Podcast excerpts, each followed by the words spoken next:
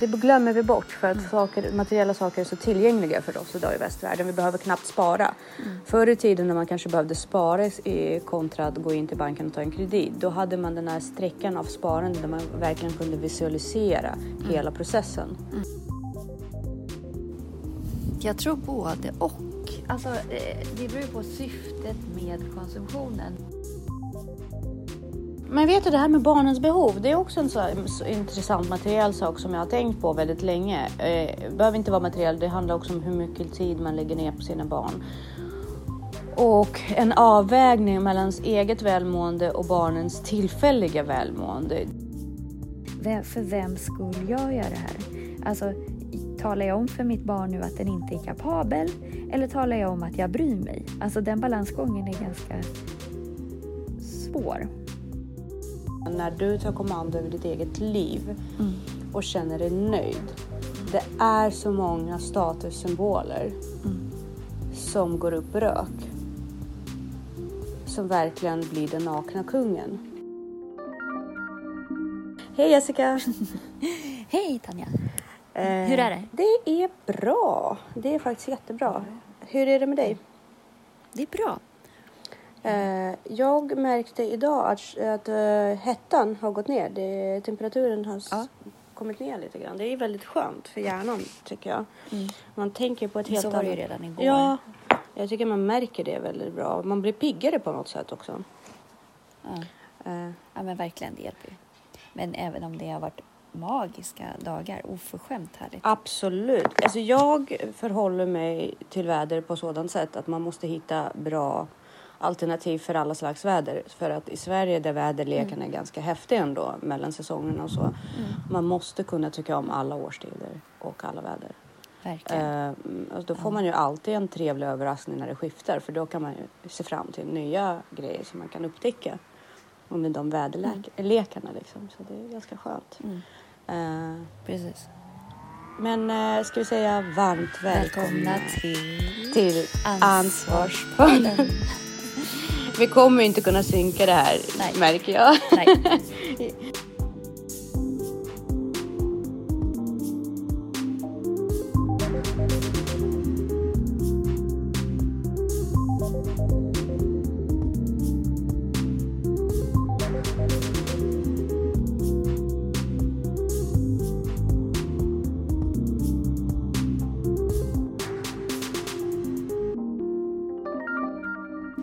varit ute på landet nu ett tag och tycker att det är fantastiskt skönt så har jag märkt en sak att eh, mina krav för det materiella mm. och för perfektion inom vardagen på något sätt och städningen och sådär.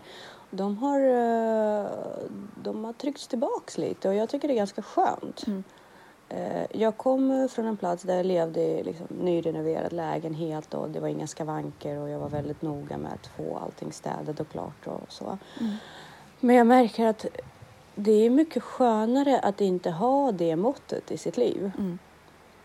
Och det måttstocket. För jag tror nästan att det är skönare på vissa sätt att inte ha så höga standard mm. i vissa aspekter av sitt liv så att man inte tvingas att lägga så mycket energi på det. Mm. Och det är väl dit jag vill att vår podd ska styras åt idag. Ja, perfekt. Eh, så lite icke-materiell och hur man får lycka lite inifrån. Kontra materiell status kanske. Mm. Jag vet ju att du har alltid varit en människa som jag har sett upp till när det gäller sånt. Du lyckas ju väldigt bra att fokusera din energi på sånt som faktiskt levererar mest avkastning till dig inom dina mått. Eh, vilket har i mina ögon gjort att du aldrig har stört överhuvudtaget av den typen av eh, pyssel som jag vet att många av mina andra kompisar är väldigt noggranna med. Och du har haft en väldigt fantastisk filosofi kring det. Du, du har alltid sagt att det handlar inte om att jag inte vill ha det rent eller perfekt i vissa delar av mitt liv som skulle kunna vara bättre. Det handlar om att jag prioriterar annat. Mm. Och när man tittar på dig så ser man ju det väldigt starkt. Du har ju fantastiska relationer. Alltså alla relationer du har mm. har ju blivit mycket bättre bara frodas genom åren. Det märker ju hur, du, hur väl du tar hand om dina relationer med vänner och, och nära och kära. Mhm. Du har ju...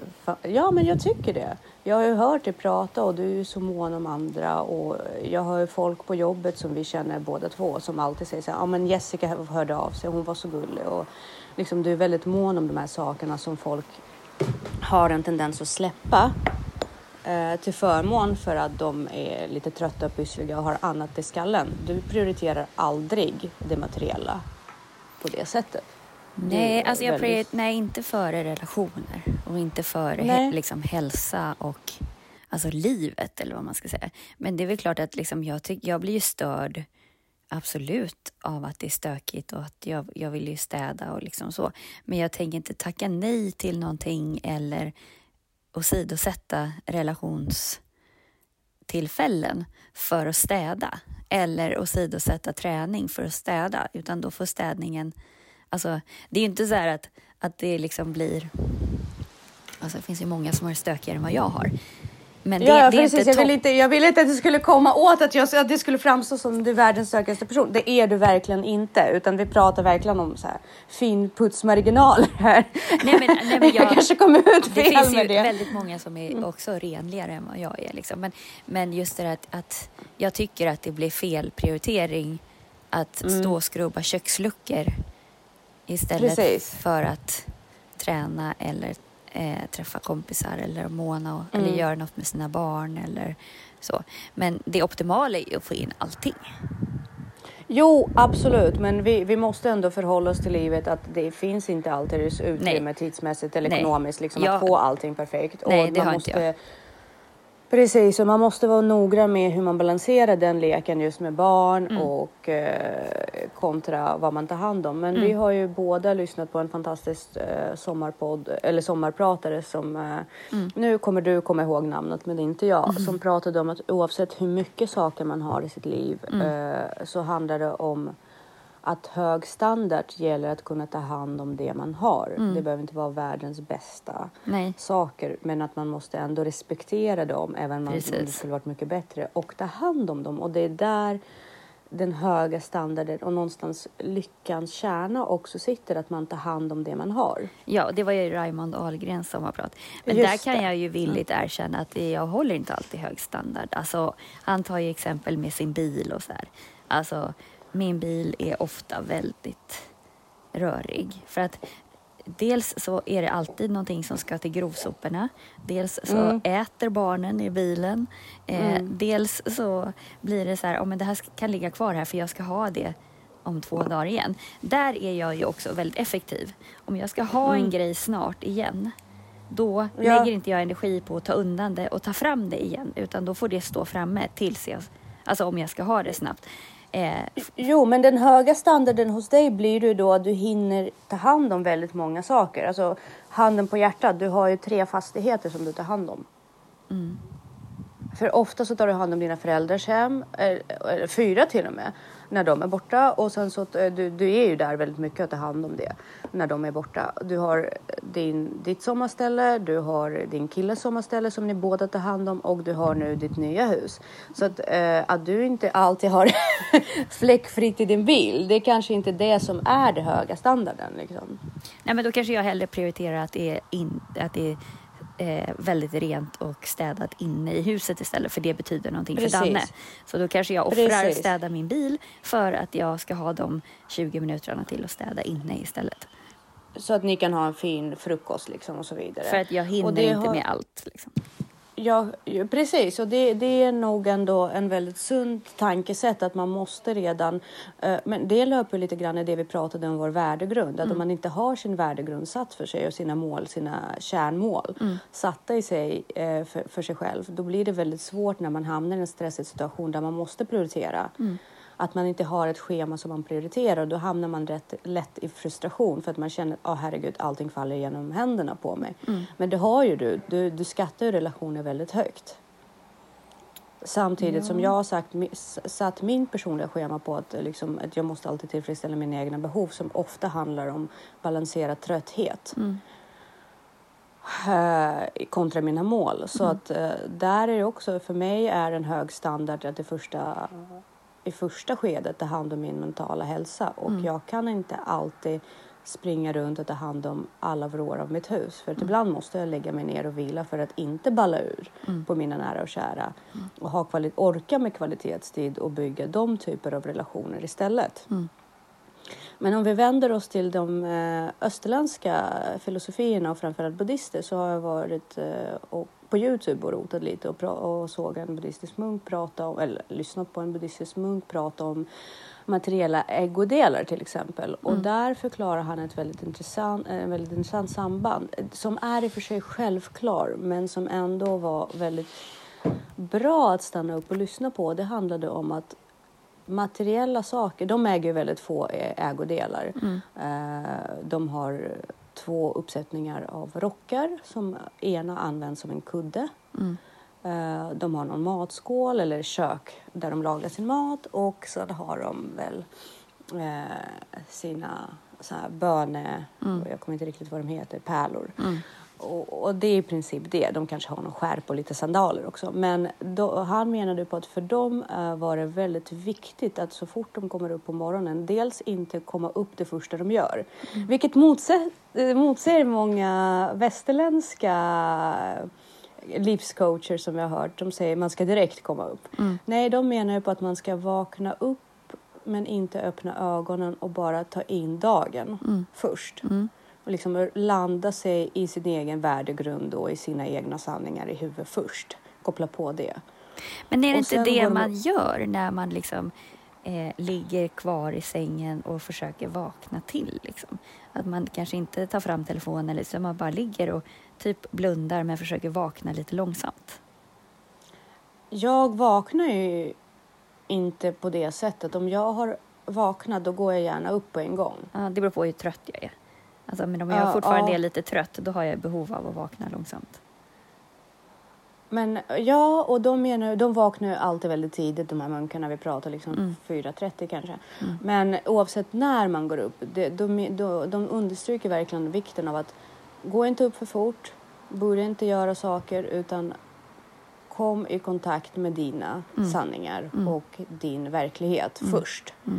För att det sätter ju grunden för hela dagen på något sätt undermedvetet. Så att man ska ta det lugnt, bara ge sig själv tio minuter och landa i det. Det du vill att den här dagen ska bli.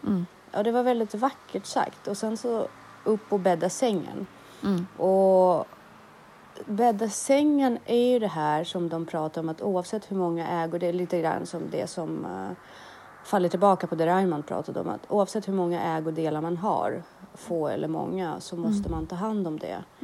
Eh, för ett tecken på att man inte tar hand om vissa saker kan ju vara att man faktiskt inte behöver dem i sitt liv och då måste man prioritera om. Och kanske skänka det till folk som faktiskt behöver. Och prioritera om vad är ens egna behov här i livet. Men de plockar undan det här och sen så pratar han om de här materiella sakerna och sa att oftast ju fler saker vi har desto mer dränerar det oss på energi. För har man en ribba för en viss standard då kommer alla saker du äger på ett eller annat sätt kräva underhåll. Det är ju väldigt rimligt. Men man förlorar sig ofta i det. Man kan inte bara köpa en studsmatta till barnen och tro att ah, that's it. Utan man måste alltid tänka så här, har jag möjlighet att underhålla? Har jag möjlighet att underhålla en båt? Det, det har inte alltid att göra med själva båtköpet. Eh, har jag möjlighet att under... Det glömmer vi bort för att saker, materiella saker är så tillgängliga för oss idag i västvärlden. Vi behöver knappt spara. Förr i tiden när man kanske behövde spara i, kontra att gå in till banken och ta en kredit. Då hade man den här sträckan av sparande där man verkligen kunde visualisera hela processen. Nu kan man få infall, hetshandla någonting och sen istället för att bli lycklig av det känna sig mer fångad i ägandet av de föremålen.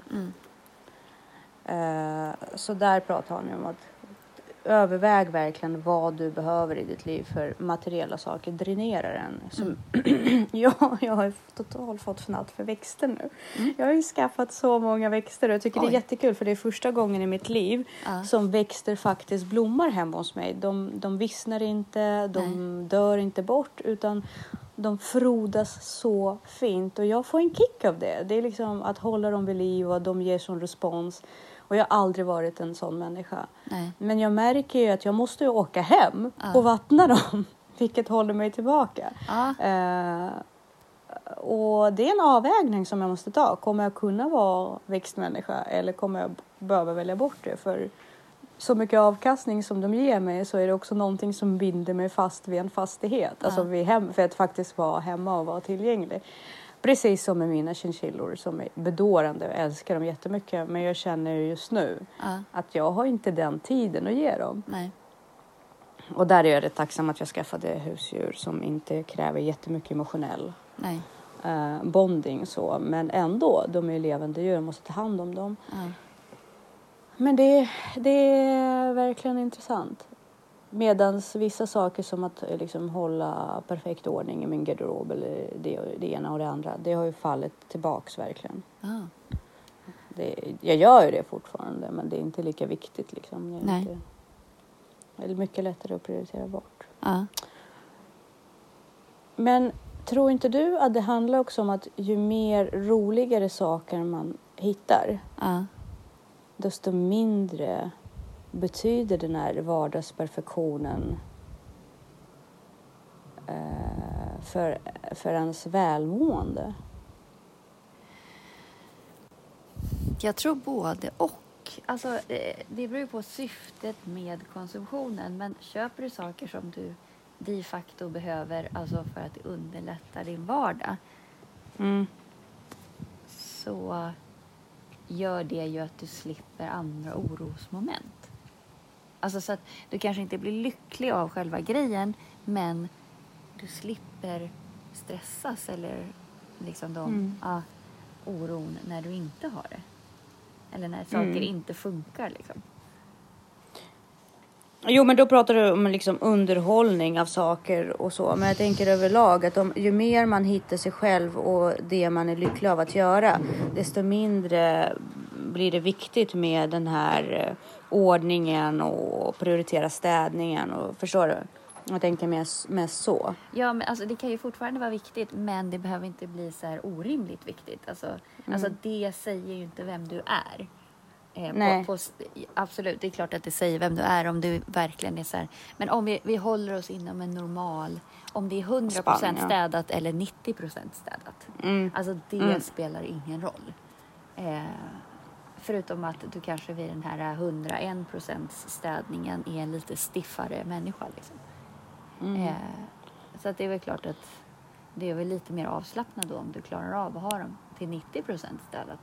Mm. Eh, tänker jag. Eller om jag bara ser folk runt omkring mig. Eh, de som har Mm. 90 procent och de som har 100 procent. Eh, men det hänger ju också ihop med, liksom, är du en sån som lever för andra? Alltså, Mm. prioriterar du alltid liksom dina barn, din familj? Att du liksom, och inte, det är klart man ska prioritera sin familj och så, men jag tänker så här, när du till och med prioriterar deras eventuella behov. Alltså det finns inte Mm. ens ett uttryckt behov utan det, eventuellt så kanske den behöver min hjälp här. Så då kan Mm. inte jag göra si och så. Liksom. Mm. Eh, men eh, men vet du, det här med barnens behov, det är också en så, här, så intressant materiell sak som jag har tänkt på väldigt länge. Eh, det behöver inte vara materiell, det handlar också om hur mycket tid man lägger ner på sina barn.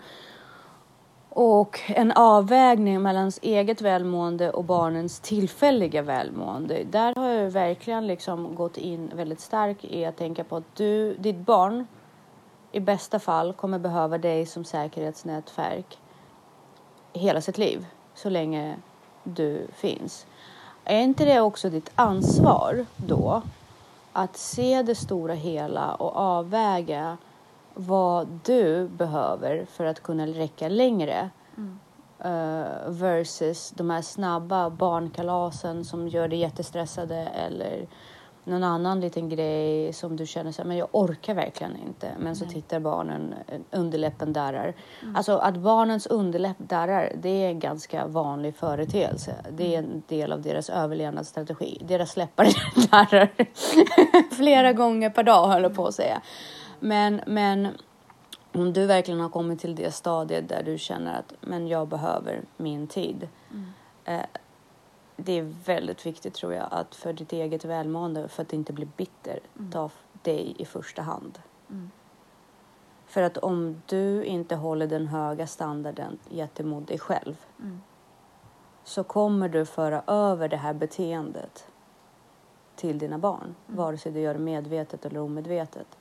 Så att din, äh, det högsta ansvaret märker jag nu i, min, i mitt huvud blir ju att ta hand om mig själv.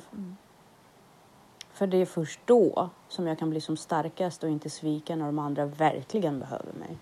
Men hur tänker du då kring det här med liksom, alltså att du har ju upptäckt nu att, att det materiella skalas av mer och mer och att det liksom eh, men jag tänker också på det här med barn, att de verkligen, om de verkligen behöver oss, att man misstolkar det också. Eh, Mm. Jo, just men för det tror jag. Jag har en kompis som eh, vars dotter mådde jättedåligt och hon var inne hos henne varje kväll och flera timmar och låg bredvid henne och pratade för hon kunde inte somna och liksom så. Mm. Och sen så till slut hon bara, jag orkar inte mer. Eh, och sen så hade hennes psykolog så här, men, men gör inte det, säg då, jag orkar inte ikväll. Mm. Och det som händer är att dottern somnar och sover jättegott. Och då blir det liksom så här, okej, men då har du visat henne att hon kan. Det du visade Mm. henne innan var att hon inte kunde. Alltså Mm. att hon behövde dig. Eh, Mm. Och det där skapar ju vi föräldrar också. Det där är en, balansgång tycker jag. Att så här, för vem skulle jag göra det här? Alltså, Mm. talar jag om för mitt barn nu att den inte är kapabel?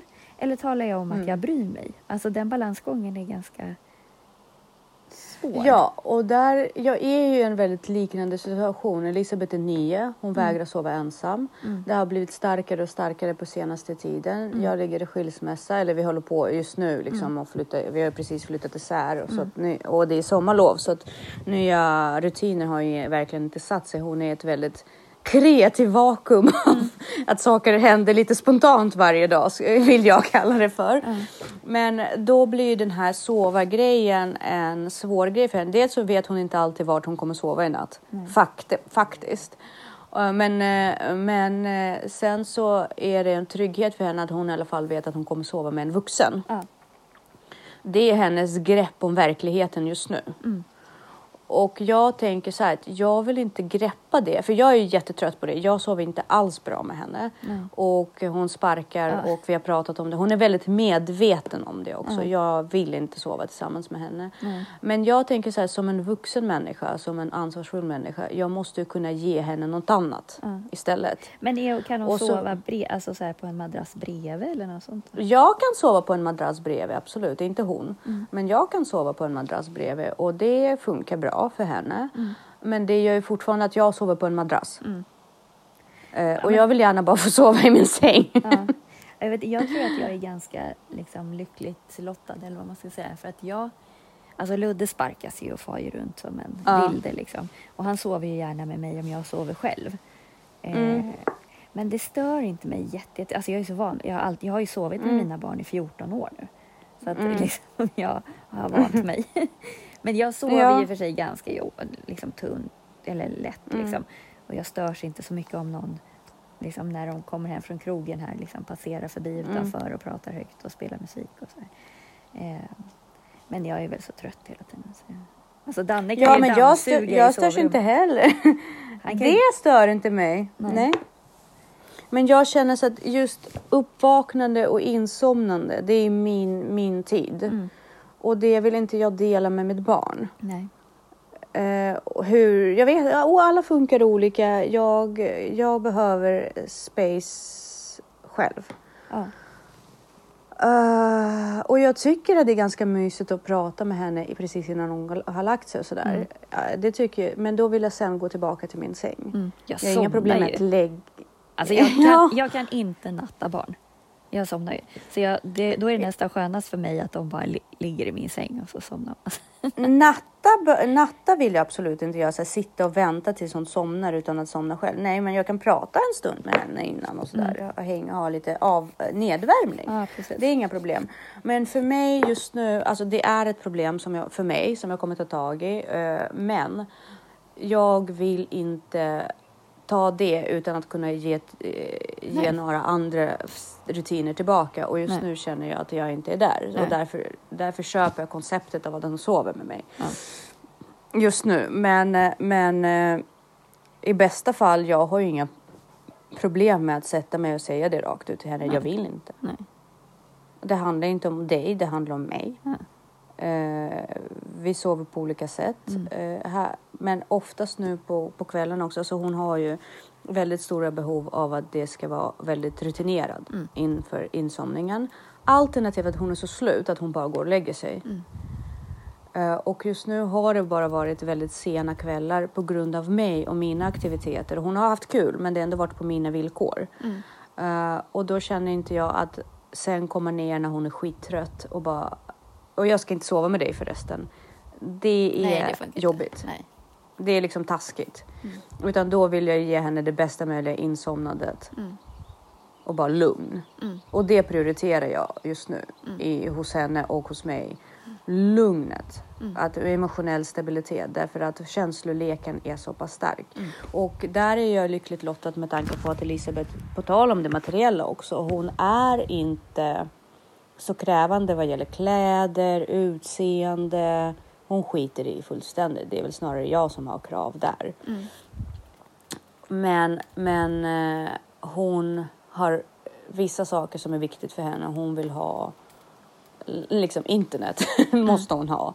Och det har jag full förståelse för, för det är mm. där hennes sociala liv är mm. just nu på sommaren. Liksom. Mm.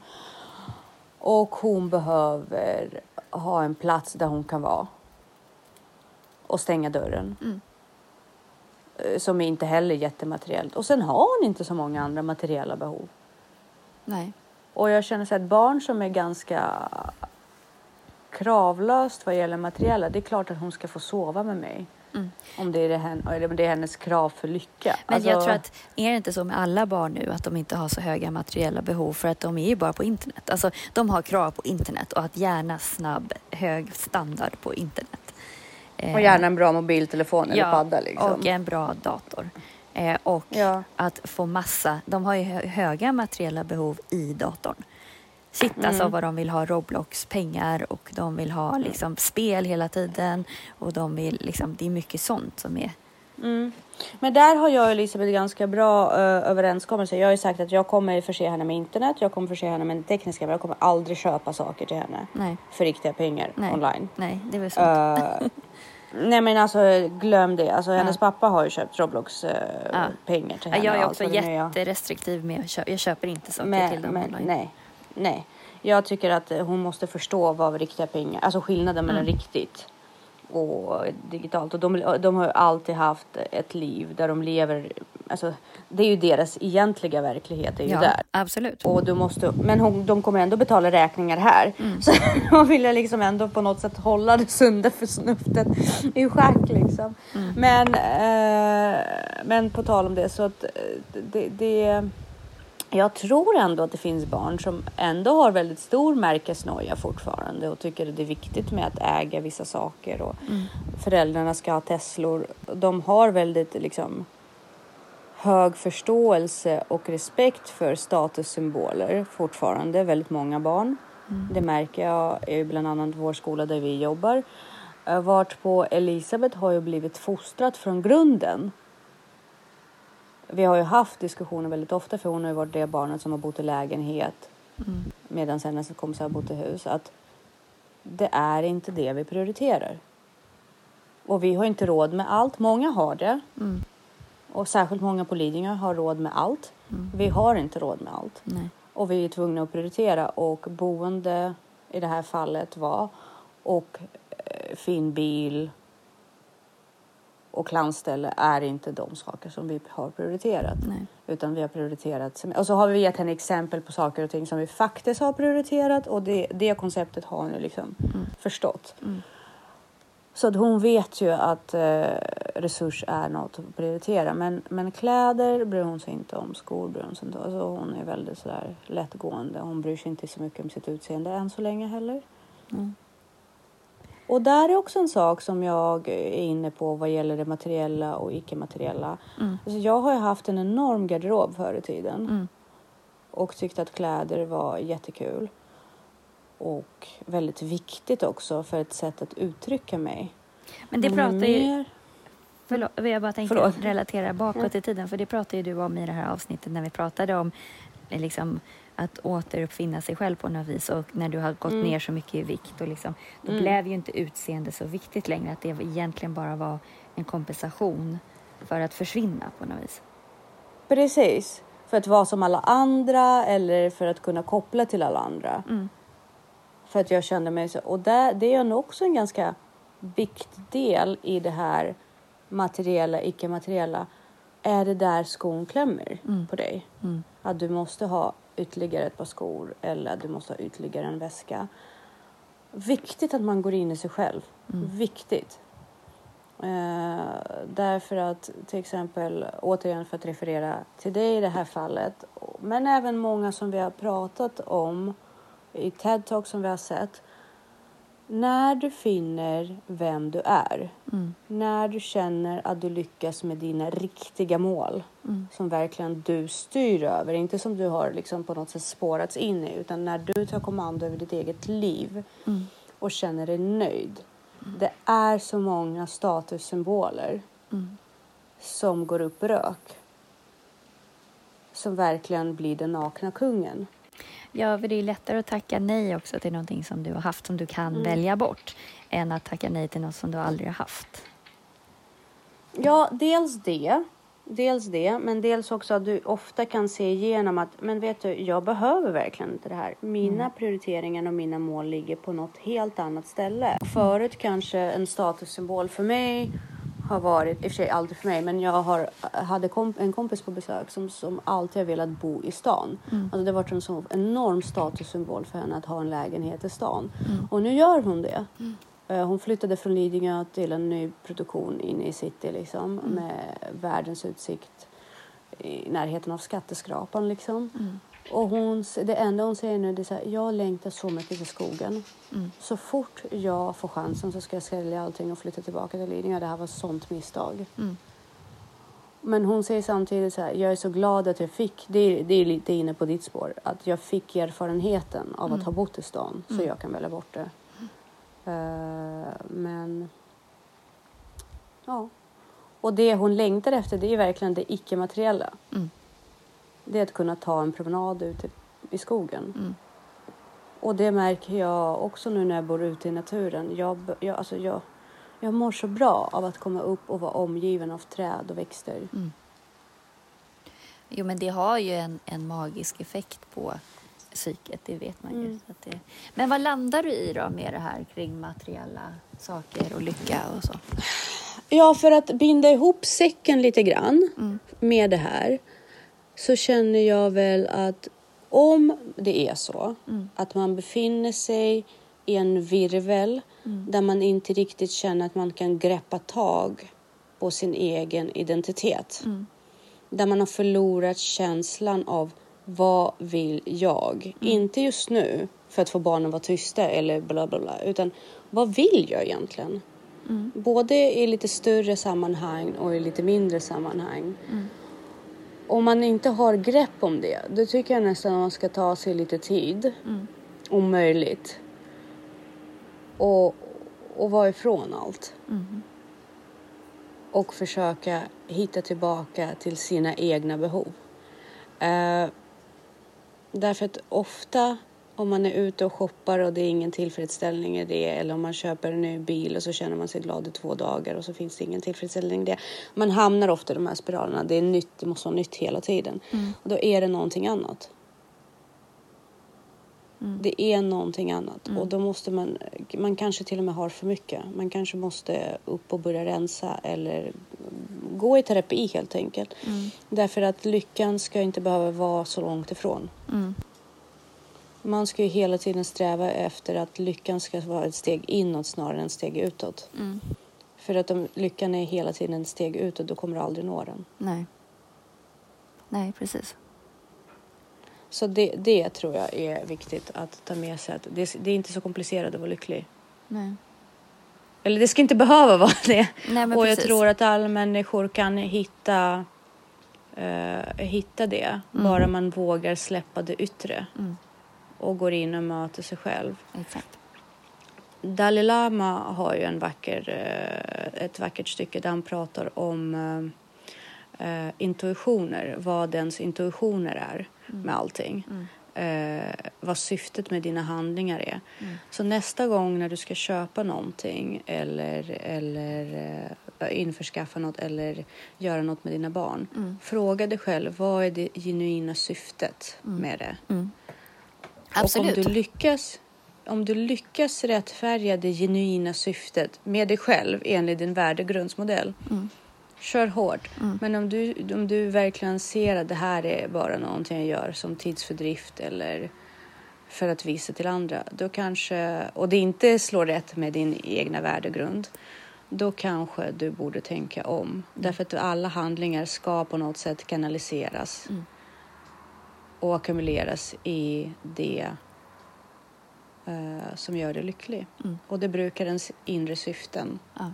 göra faktiskt. Nej men absolut, men så det där, det där är också delen av ansvarstagandet. Liksom. Ta ansvar Ja. för dina känslor och ta ansvar för dina beslut. Mm. Och det finns ju, en- ja precis, och ofta så eh, finns det någonting som, vi har ju pratat om det också, men det är kanske värt att ta det här avslutande stycket också nu, även om det blir lite avslut på avslut. Men, men det här med att det löser sig, Mm. det är en väldigt vacker tanke. Mm. Men det gör det inte.